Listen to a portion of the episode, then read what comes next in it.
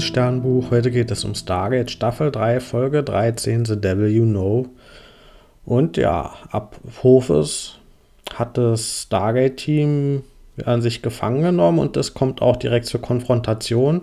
Also, das ist jetzt nicht so, dass die zusammenarbeiten wollen, um, um gegen Sokar zu kämpfen, sondern da ist eine sehr feindselige Stimmung und Daniel schlägt auch direkt verbal zurück und sagt Apophis, dass ja seine Partnerin Amunet tot ist und will ihn damit dann treffen.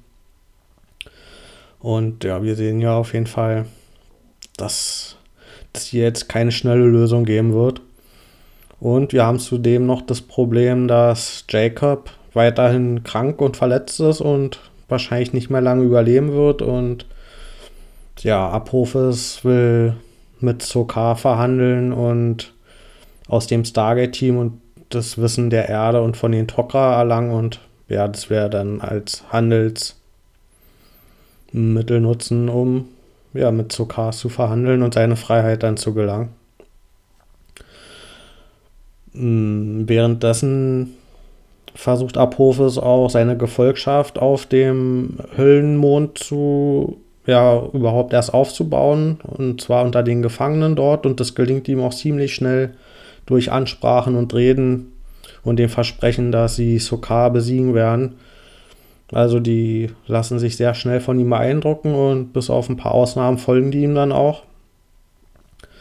Und ansonsten hat er den Plan, das Erinnerungsgerät von Samantha Carter zu verwenden um eben an die Erinnerung und das Wissen der Leute zu gelangen. Und ja, das nutzt er dann auch. Zum Beispiel bei Carter hm, löst er dann Visionen aus, so eine Art Halluzination und er baut da dann Situationen aus der Vergangenheit von den Personen auf und versucht dann sie dazu zu bringen, dass sie halt Informationen freigeben. Und im Fall von Carter ist es der Code von der Erde, um die Iris vom Sterntor zu öffnen.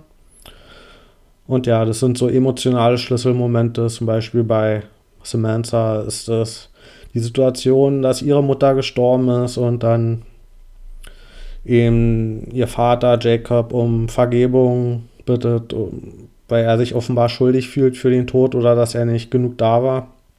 Und ja, das ist so der emotionale Schlüsselmoment von Carter. Bei Jack O'Neill ist es ja die Geschichte mit seinem Sohn, der sich ja mit der Waffe von Jack, die er irgendwie heimlich gestohlen hat, um damit zu spielen, sich dabei ist er dann ums Leben gekommen und ja, da ist das eben die Situation um mit Jack und seinem Sohn, den er verloren hat. Bei Matuf, dem Tok'ra, der mit dabei war, ist es ja, seine geliebte Jolina. Und dadurch gelingt es dann Apophis tatsächlich auch die Informationen zu erlangen, ähm, wo der geheime Stützpunkt der Tok'ra ist, und zwar auf dem Planet Entak. Und in dem Fall hat Matuf das aber geschafft, Apophis hinters Licht zu führen, weil das ist nicht der wahre Planet. Und aber Apophis hat es geglaubt. Hm, bei Daniel werden als emotionaler Schlüsselmoment Konflikte mit Jack genutzt. Und in dem Fall gibt es dann ein Gespräch in der Halluzination mit Jack, in dem Jack ihm, ihm sehr doll wertschätzt und ja, eben das mal keinen Konflikt gibt, äh, in der Hoffnung, dass Daniel dann eben damit rauskommt, wo Charbays Sohn sich befindet. Und ja, das fand ich ein bisschen lustig, dass hier ausgerechnet das der Punkt sein soll, an dem Daniel weich wird, dass Jack ihn mal nicht irgendwie fertig macht oder kritisiert. Aber ja, das ist letztendlich ist das alles erfolglos geblieben, weil Daniel ja auch gar nicht weiß, wo Sharays Sohn sich befindet. Und ja, da kann man mal in Zweifel ziehen, wieso die Strategie von Apophis, wie sinnvoll die ist, weil von dem Stargate-Team zumindest konnten sich alle dagegen wehren und haben zumindest genug Willenskraft gehabt, dass sie auf diese Art der Strategie, hm, also den konnten die alle widerstehen, wenn es auch nicht einfach war. Und Daniel, der verstrickt sich dann sogar noch in Prügel und in dem Tumult schafft er es dann, einen Kommunikator aus dem Raum zu stehlen, heimlich mitgehen zu lassen. Das heißt, Daniel, der kriegt hier zwar auch noch ein bisschen was ab. Also die werden da alle nicht nett behandelt, die kriegen alle auch körperlich viel ab und Daniel nutzt es aber, um in dem Tumult halt diesen Kommunikator mitgehen zu lassen. Und ja, Apophis, der hat dann vermeintlich Informationen gesammelt und die will er Sokar anbieten. Und auch seinen Dienst will er ihm anbieten. Allerdings ist das eine Falle. Ihm geht es nur darum, dicht an Sokar ranzukommen und ihn dann zu töten. Mm, währenddessen hat Apophis auch Tieralk gedroht schon. Also er hat Tieralk gedroht, dass der ganz besonders langsam sterben wird. Und das war natürlich ein Fehler von Apophis, ihn überhaupt zu kontaktieren und das auffliegen zu lassen, dass es ihn noch gibt. Weil dadurch fliegt Tieralk dann zurück zu den Tokwa und ja, und gibt denen die Informationen, was da so los ist auf diesem Höllenmond und mit Apophis. Und die Tokwa haben den Plan, den Mond explodieren zu lassen und dadurch soll dann auch Sokars Mutterschiff im Orbit von dem Mond mit zerstört werden.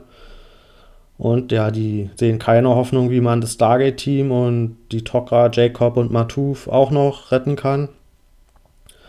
Sondern ja, die sagen, okay, wir haben hier so eine Chance, Apophis und Sokar zu töten und die ganzen, das Mutterschiff und die Armeen.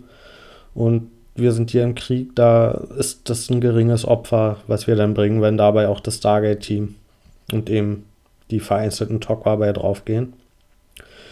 Ähm, Tialk findet diesen Plan nicht so toll, der will natürlich sein Team retten und nachdem diese Bombe auf dem Mond gelandet ist, gibt es noch zwölf Minuten Zeit zu fliehen, bis dann wirklich der Kern davon explodiert. Und das nutzt Tjalk aus. Er überwältigt den Tokwa, der mit ihm auf dem Schiff ist, und macht sich auf eine Rettungsmission. Und er schafft es dann auch tatsächlich irgendwo hinzufliegen, wo mit das Stargate-Team dann mit einem Ringtransporter das schafft, auf, den, auf dieses Schiff zu, sich zu transportieren, bevor der Mond explodiert. Das heißt, Tialk hat es geschafft, mm, die Leute zu retten noch eben mit Hilfe des Ringtransporters. Und währenddessen ist Apophis auch schon vor Sokar. Und sein Plan geht allerdings nicht auf. Sokar, der durchschaut das sofort, dass die Informationen nicht richtig sind, die er ihm gibt. Und ja, der, allerdings kommt dann eben genau in dem Moment auch das Chaos dazwischen, dass eben der Mond explodiert und in der Zeit schafft es dann Apophis zumindest zu fliehen. Und auch da sehen wir einen Ringtransporter zum Planeten gehen von dem Schiff, kurz bevor das mit explodiert. Und am Ende erfahren wir, dass das wahrscheinlich nicht Sokar war, der sich dort retten konnte, sondern Apophis, der jetzt auf dem Planeten sich befindet. Und ja, wenn das jetzt wirklich stimmt, dass Sokar tot ist, dann hat jetzt Apophis vielleicht wieder die Chance, die Kontrolle zu übernehmen über die Streitkräfte, die sich auf dem Planeten noch befinden. Und zumindest ist jetzt erstmal der unmittelbare Angriff auf die System Lords abgewendet, den Angriff, den er Sokar vorhatte. Ich gebe der Folge 8 von 10 Sterne. War hier der Fokus ein bisschen zu hoch auf diese Folterszenen, mit denen Apophis die Informationen finden wollte das Fingerspitzengefühl, was es da in der, im ersten Teil der Doppelfolge noch gab, das hat für mich die Folge hier ein bisschen verloren. Zumal diese Taktik ja auch überhaupt gar nicht erfolgreich war von Apophis. Das heißt, ja, für mich wirkten diese Szenen dann letztendlich auch noch etwas überflüssig und nicht sehr sinnvoll. Und das ist auch ein weiteres Problem, dass Apophis Plan überhaupt nicht aufgegangen ist.